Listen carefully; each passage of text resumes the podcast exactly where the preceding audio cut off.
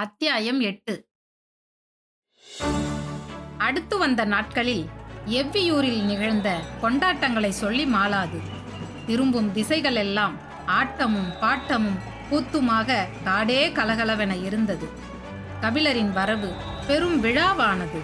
பாரியின் பீரிடும் அன்பை வெளிக்காட்ட வடிவங்கள் ஏது? கொண்டாட்டங்கள் கொண்டாட்டங்கள் கொண்டாட்டங்களே. கபிலரை தோளிலே சுமந்து வந்தான் பாரி. என்ற செய்தி நாடெங்கும் பரவியது. நேற்று வரை பரம்பு மக்களுக்கு கபிலர் யார் என தெரியாது. ஆனால் இப்பொழுது தங்களின் தலைவன் தோளிலே சுமந்து வந்த ஒரு மா மனிதனை பற்றிதான் காடெங்கும் பேச்சு. ஒரே நாளில் கபிலர் காட்டின் கதையாக மாறினார். அவரை அழைத்து வந்த நீலனும் வேட்டூர் பழையனும் இப்பொழுது எல்லோராலும் தேடப்படும் மனிதராக இருக்கின்றனர். வேட்டுவன் பாறையில் கால் பதித்ததிலிருந்து எவ்வியூருக்குள் நுழையும் வரையிலான கபிலரின் ஒவ்வொரு அடியும் இப்பொழுது பழையனின் கதைக்குள் மிதந்து கொண்டிருக்கின்றன. தனது வீரத்தால் பேரெடுத்த நீலனின் புகழ் கபிலரால் இன்னும் உச்சத்துக்கு போனது. எந்த நேரமும் இளம்பெண்கள் சூழ இருக்கும் நீலனைக் கண்டு அவனது நண்பர்கள் சற்றே பொறாமை கொள்கின்றனர். காலிலே தசைப்பிடிப்பு ஏற்பட்டவுடன் திருப்பி அனுப்பாமல் அழைத்து வந்த நீலனை கட்டி அணைத்தான் வேள்பாரி. கன நேரத்துக்குள் அவருக்கு தனை மயக்கி மூலிகை கொடுக்க வேண்டுமென நீ துணிந்ததுதான் பாராட்டுக்கு உரியது.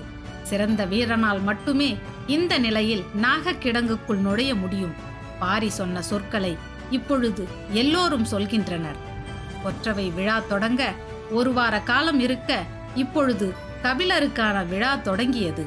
கபிலரின் வருகை காட்டின் திருவிழா என்று பாரி சொன்ன சொல்லிலிருந்து அது தொடங்கியது. காட்டின் விழா என்றால் அதன் முதல் வெளிப்பாடு வேட்டைதான். பெரும் உற்சாகத்தோடு பல குழுக்கள் வேட்டைக்கு புறப்பட்டு போகும். சொல்லி வைத்த பொழுதுக்குள் ஊர் வந்து சேர வேண்டும். வேட்டையில் சிக்கும் சிறந்த விலங்கு எதுவோ அதுதான் அன்றைய விருந்தை தீர்மானிக்கும். ஒவ்வொரு விலங்கின் சுவைக்கும் ஏற்ற மதுவகை உண்டு. மதுவின் தன்மைக்கு ஏற்றபடியே இசை முழங்கும். இசைக்கு ஏற்பவே ஆட்டம் அன்றைய ஆட்டத்தின் ஆரம்பம் வேட்டையாகப்படும். விலங்கிலிருந்தே தொடங்குகிறது. அது மானாட்டமா மயிலாட்டமா மீளா கூத்தா காட்டெருமையின் கும்பாட்டமா என்பது மதுவோடும் உணவோடும் இசையோடும் ஆட்டத்தோடும் கலந்தது. மான்கறிக்கு ஈச்சங்கள் எடுபடாது. பறவை கறிக்கு தென்னங்கள் பொருந்தாது. ஈனா கெடாரிக்கு மூன்றாம் நாள் பணங்கள் தான் திறந்தது. அத்தி மதுவுக்கும் அறுபதாங்கோழியின் கறிக்கும் ஈடு இவ்வுலகில் கிடையாது. அறுபதாங்கோழி அகப்படாதா என ஏக்கத்தோடு இருந்தான் பாரி. வேட்டைக்கு போன ஒரு குழுவாவது அறுபதாங்கோழியை பிடித்து வரும் என மூன்று நாட்களாக பாரி ஆசையோடு காத்திருந்தான். கபிலர் எனும் பெரும் புலவர் வந்திருக்கிறார். அந்த வருகையை கொண்டாட அறுபதாங்கோழியே பொருத்தமானது.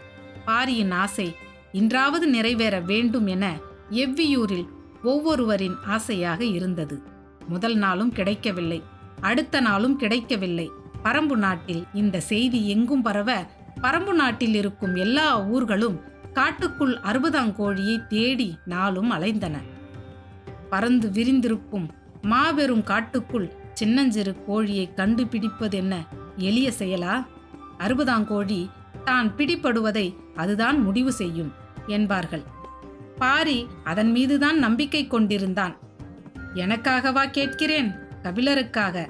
அது இந்த நேரம் வந்து அகப்பட்டிருக்க வேண்டாமா? என்று ஒரு குழந்தையைப் போல அடம்பிடித்துக் கொண்டிருந்தான் வேல்பாரி. பாரியின் ஆசையை நிறைவேற்ற பரம்பின் மக்கள் துடியாய் துடித்தனர். இந்த நேரம் ஆயிரம் யானைகளை கூட ஓட்டி வந்திருக்கலாம். ஆனால் அறுபதாம் கோழி எளிதில் சிக்கிவிடுமா என்ன? பாரிக்கு ஏன் புரியவில்லை? என்று புலம்பியபடியே காட்டின் இண்டு இடுக்கெல்லாம் விடாமல் தேடினர். விவரம் தெரிந்தவர்கள் புலிகள் நடமாடும் பகுதியை நோக்கி போய்க் கொண்டிருந்தனர். கபிலர் திகைத்து போயிருந்தார். ஒவ்வொரு நாளும் பெரும் விருந்துகளாகத்தான் தொடங்குகிறது.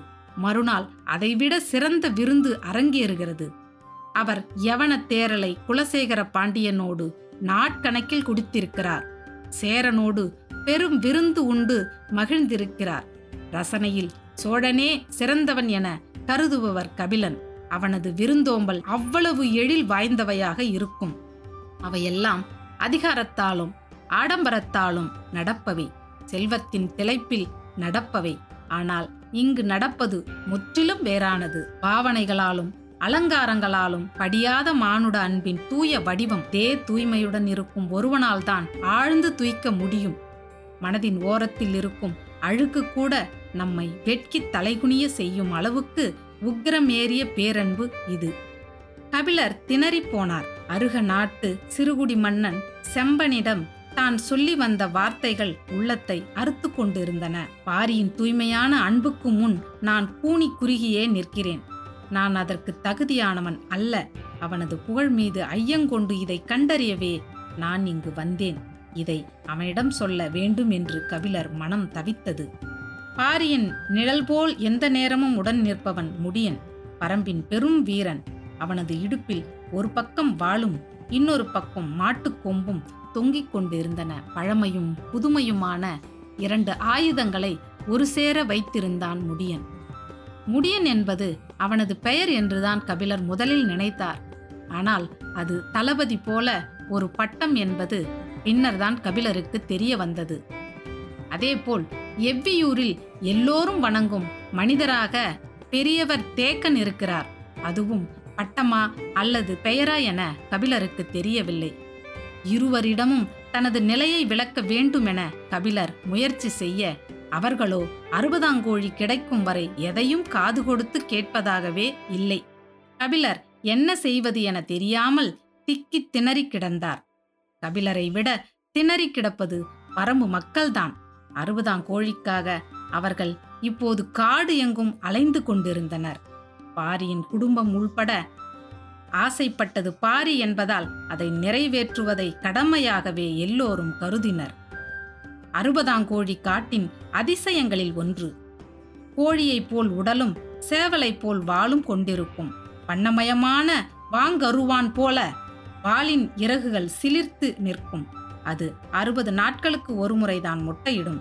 அன்னப்பறவை சாகுவதற்கு முன் ஒரே ஒரு முறை பெருங்குரல் எழுப்பி கூவி விட்டு செத்து போவதைப் போலதான் இதுவும் சாகுவதற்கு முன் பகற்பொழுதில் சேவலைப் போல பெருங்குரல் எடுத்து கூவி விட்டு செத்து போகும். அந்த ஓசைதான் அதை அறுபதாங்கோழி என்று அடையாளப்படுத்துவது. ஓசை வந்த பகுதியில் தேடினால் ஏதேனும் ஓர் இண்டு இடுக்குக்குள் செத்து கிடக்கும். அறுபதாம் கோழியைத்தான் முருகன் தனது கொடியில் வைத்திருந்தான். முன்புறம் கோழி போன்றும் பின்புறம் சேவல் போன்றும் அது காட்சி அளித்தது. அது முருகனின் மாய வித்தை என பின்னால் வந்தவர்கள் சொல்லிக் கொண்டிருந்த போது எவ்விதான் ஒரு நாள் அறுபதாம் கோழியை கண்டறிந்தான். முருகன் கொடியாக வைத்திருந்தது இதுதான் என்பது அவன் சொல்லித்தான் மற்றவர்களுக்கு தெரியும். அதன் கரியின் சுவைக்கு ஈடு இணை இல்லை முருகனிடம் இருக்கும் ஒன்றின் சுவையை பற்றி தனித்து சொல்ல வேண்டியது இல்லை. அந்த கோழியின் பெரும் அதிசயம் என்னவென்றால் அதன் கழிவிலிருந்துதான் தீப்புல் முளை அறுபது நாட்களுக்கு ஒரு முறை முட்டையிடும். அம்முட்டை காட்டுக்குள் எந்த விலங்கின் உணவாகவும் மாறலாம். மண்ணுக்குள் பாதுகாப்பாக இருந்து பொறிக்க வேண்டும். அதன் சுவை வேட்டை விலங்குகளுக்கு மிகவும் பிடித்தமானது. ஆனால் அதை வேட்டையாடுவது எளிதல்ல. புலி போன்ற வேட்டை விலங்கு அதன் சுவைக்கு மயங்கி அதன் வாசனையை நுகர்ந்தபடி காட்டின் குறிப்பிட்ட பகுதியில் அலைந்து கொண்டே இருக்கும். புலியால் எளிதில் அறுபதாம் கோழியை பிடிக்க முடியாது. அதே நேரம் அதன் வாசனையை விட்டு விலகவும் முடியாது. எந்த நேரமும் புதருக்குள் பதுங்கியபடியே நகர்ந்து கொண்டு கிடக்கும். தன்னை கடந்து போகும் மான் கூட்டத்தைக் கண்டு புலி அமைதியாக இருக்கிறது என்றால் அங்கு அறுபதாங்கோழி இருக்கிறது என்று பொருள். புலியின் இந்த மயக்க செயலின் வழியே அங்கு அறுபதாங்கோழி இருப்பதை காடு அறிந்தவர்கள் அறிவார்கள். நான்காம் நாள் அதிகாலை தென்புற காட்டுக்குள் சரசரவென கீழே இறங்கினான் பாரி. அவனுடன் வீரர்கள் சிலரும் சென்று கொண்டிருந்தனர். புலியின் நடமாட்டம் பற்றிய தகவல் வந்திருக்கலாம். எனவே அறுபதாங்கோழி இருக்கும் வாய்ப்பு இருக்கிறது. நாமே செல்வோம் என முடிவெடுத்து பாரி போய்க் கொண்டிருக்கிறான் என்று மற்றவர் நினைத்தனர். சிற்றோடையை தாண்டிய சிறிது தொலைவில் செழித்து வளர்ந்திருந்த கடம்ப மரத்தின் முன் நின்றான் பாரி. குறி சொல்லும் வேலன் பூசாரி முன்னரே அங்கு வந்திருந்தார். வீரர்களுக்கு அப்போதுதான் புரிந்தது. சற்று தொலைவில் நின்று முருகனை நோக்கி கை தொழுதனர். தமிழ் நிலத்தில் எஞ்சியிருக்கும் மலைகளின் அரசுகள் இருபத்தி இரண்டு மட்டுமே. அவற்றுள் முதன்மையாக அறியப்படுவது பரம்பு நாடு. அதன் தலைவன் பாரி. இந்த நாட்டை பற்றி மூவேந்தர்களுக்கும் சமவெளியில் வாழும் மக்களுக்கும் உண்மைகள் பாணர் பலரால் சொல்லப்பட்டவையே. தமது வறிய நிலையை போக்க வரும் பாணர் பாரியின் அள்ளித்தரும் வள்ளல் தன்மையையே மீண்டும் மீண்டும் பாடினர். ஆனால் வேளிர்களின் பரம்பு நாடு எத்தகைய வளத்தை கொண்டுள்ளது? அந்த மக்கள் தமது வாழ்வை எப்படி அமைத்து கொண்டுள்ளனர்? பாரி நடத்தும் ஆட்சியின் தனித்துவம் என்ன என்று எதுவும் வெளி உலகில் இருப்பவர்களுக்கு தெரியாது. மலைமகன் ஒருவன் ஆளுகிறான். இல்லாதவர்கள் போனால் இல்லை என சொல்லாமல் அள்ளித் தருகிறான். முதன் முறையாக வயிற்றுப்பாட்டுக்காக அல்லாமல் பாரியையும் அவனது பரம்பு நாட்டையும் அளந்து பார்க்க வேண்டும் என்று முடிவோடு ஒருவர் வந்திருக்கிறார். வெளி உலகின் கண்கொண்டு இந்த நாடு இப்போதுதான் பார்க்கப்படுகிறது. இவர்கள் காட்டின் பழமையான மைந்தர்கள்தான். ஆனால் கால மாற்றத்தின் கரங்களை இறுக பற்றியுள்ளனர். இந்த மண்ணில் இருந்து அழிக்கப்பட்ட எத்தனையோ குளங்களின் கண்ணீரும் இரத்தமும் இவர்களை உருமாற்றியபடி இருக்கின்றன. பத்து ஆண்டுகளாக இந்த குலத்தின் தலைவனாக இருக்கிறான் வேல்பாரி வேளிர்குல வீரன் ஒருவன் எரியும் ஈட்டியைக் கண்டு வேந்தனே ஆனாலும் விலகி நிற்கும் மனநிலையை உருவாக்கிய மா வீரன் வேல்பாரி நாடென்பது அரசும் அரச நியதியும் தான் என விதி செய்பவர்களுக்கு மத்தியில் நாடென்பது அரசற்ற மக்களின் ஆதி நிலம் என நிலை நிறுத்தி உள்ளான் வேல்பாரி இந்த நிலத்தின் நடந்து வரும் கபிலருக்கு கண்ணில் படுபவையெல்லாம் வியப்பையே உண்டு பண்ணின. அதிகாரம் உயிர் பெறாத இடத்தில் அன்பு மட்டுமே தழைத்திருக்கும். ஆசை கோபம் சோகம் எல்லாமே அன்புமயமாக நிகழும். ஓர் உலகின் நிகழ்வை கனவில் கூட காண முடியாதே அது கண்முன் நடப்பதைக் கண்டு என்ன செய்வார் கபிலர் நிலைகுலைந்து போனார். வேட்டூரில் இருந்து நடந்து வரும்போது நீலன் சொன்னான் கபிலரின் கண்ணில் முதலில் பட்டது பரம்பின் தலைநகரமான எவ்வியூர். பாம்பு தச்சன்தான் எவ்வியூருக்கு வடிவம் கொடுத்தவன் என்று. பாம்பு தச்சனா? அது யார்? என கேட்டார் கபிலர். பாம்புக்கு வீடு கட்டும் தச்சன் யார்? என திருப்பி கேட்டான் நீலன். கரையான் என்றார் கபிலர். கரையான் கட்டியுள்ள புற்றை போல ஆதிமலையின் நடுவில் உள்ள கரும்பாறையை சுற்றி பாறையோடு பாறையாக சற்றே குடைந்து முன்னால் புற்றுமணல் சுவர் எடுத்து மர சட்டங்களால் வடிவமைக்கப்பட்ட வீடுகளை கொண்டது எவ்வியூர். கார்காலத்தில் மழை கொட்டி தீர்க்கும். எவ்வளவு பெரிய மழை பெய்தாலும் உச்சியிலிருந்து கீழ்நோக்கி பாய்ந்தோடும் நீர். சிறு துளி கூட தேங்கி நிற்காது. கோடையில் கொடுங்காட்டு தீ பரவினாலும் உள்ளுக்குள் ஏறாது. சுட்ட மண் மழைக்கு உறுதியானது. நெருப்பை உள்வாங்கும். அனல் தாங்காமல் இலகி உருகும். ஆனால் புற்றுமண் நெருப்பை ஒட்ட விடாது விலகிக் கொடுக்கும். நீரும் நெருப்பும் ஒன்று செய்து விட முடியாத ஒரு கட்டுமானம் வியக்க வைப்பது எவ்வி கட்டியுள்ள அரண்மனை. அதை நேரில் பார்த்தால்தான் உமக்கு புரியும் என்றான் நீலன். எவ்வியூரை காணும் வரை இதன் வடிவம் கபிலருக்கு பிடிபடவில்லை. உண்மையில் வியப்பு நிரம்பிய கட்டுமானம்தான் இது. இன்னும் அரண்மனையை பார்க்கவில்லை. அது பற்றி ஒற்றை வரியில் முடித்து கொண்டான் நீலன். பார்த்ததன் வியப்பு பார்க்காததன் மீதே படுகிறது. அவருக்கு அரண்மனையை பார்க்க ஆசைதான். ஆனால் இந்த ஊரில் எந்த தெருவுக்குள் போனாலும் ஆச்சரியத்தின் வழியாகத்தான் கடக்க வேண்டியிருந்தது. பரம்பு நாட்டில் மனிதன் உழைத்து விளைவிக்கக்கூடிய எந்த பொருளும் இல்லை. தினை வகைகள் பழ வகைகள் காய்கறி வகைகள் எல்லாம் இயற்கையில் தாமாக விளைகின்றன. உணவு என்பது சேகரிப்புதானே தவிர உற்பத்தி அல்ல. பிற நாடுகளைப் போல உணவு உற்பத்திக்காக பெரும் உழைப்பை செலுத்த வேண்டிய தேவை இல்லை பிற நாடுகளில் பெரும்பகுதி மக்கள் செய்யும் வேலைக்கு இங்கு சிறு பொழுது மட்டுமே செலவழிக்கப்படுகிறது. ஆண்களின் வாழ்வு முழுவதும் ஆயுதங்களோடு தான் கழிகிறது. வேட்டை தொடங்கி போர் வரை எல்லாவிதமான ஆயுதங்களையும் பயன்படுத்தும் அசாதாரணமான கலையை ஒவ்வொருவரும் கற்றிருக்கின்றனர். எட்டு வயதில் காடு அறிந்து வர வீட்டை விட்டு காட்டுக்குள் அனுப்பப்படும் சிறுவர் அதன் பிறகு மா வீரர்களாகத்தான் குடில் திரும்புகின்றனர். இவர்களின் முயற்சிக்கு இணையான முயற்சிகள் வேறு எங்கும் இல்லை. இரண்டாவது இயற்கையை அறிதல். தாவரங்கள் விலங்குகள் பறவைகள் காலநிலைகள் ஆகியவற்றை பற்றி இவர்களுக்கு இருக்கும் பேரறிவுக்கு இணையான அறிவு வேறு எவருக்கும் இல்லை. அதனாலேயே இவர்கள் மருத்துவத்தில் அற்புதங்களை நிகழ்த்தியுள்ளனர். மருத்துவம் கைவரப் பெற்றதாலேயே வீரத்தின் எல்லையை இன்னும் கூட்டுகின்றனர். பயிற்சியின் போது வாழ்முனை நெஞ்சை கீறி போனாலும் கவலை கொள்ளும் வீரன் எவனும் இங்கு இல்லை. அத்தா பொருத்தி மூலிகையை கண்டறிந்த பிறகு சதையை அறுத்து கொண்டு போனாலும் அதை பொருத்தி கொடுக்கின்றான் மருத்துவன். பரம்பு நாடு அபரிவிதமான ஆற்றலோடு இருக்கிறது. வெளி உலகுக்கு பெரிதாக பாரியின் புகழ்தான். ஆனால் அதைவிட பெரிய ஆற்றலும் அறிவும் ஆச்சரியங்களும் இங்கு இருக்கின்றன. இவை எல்லாவற்றையும் விட கபிலர் அதிசயித்து பார்ப்பது இந்த மக்களின் வாழ்வு முறையைதான்.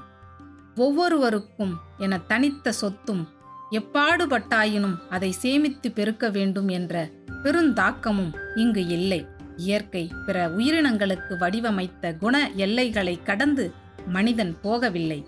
மழை வந்ததும் செழிப்புறத் தழைத்து வெயில் காலத்தில் வாடி துவண்டு மலரும்போது நறுமணம் வீசி கனியும்போது அள்ளி வழங்கி உதிரும்போது ஓசையின்றி மண்ணில் மக்கித் தம்மை உரமாக்கியபடி பயணத்தை முடித்துக்கொள்ளும் இந்த வாழ்க்கை கபிலரை மண்டியிட்டு வணங்க வைத்தது.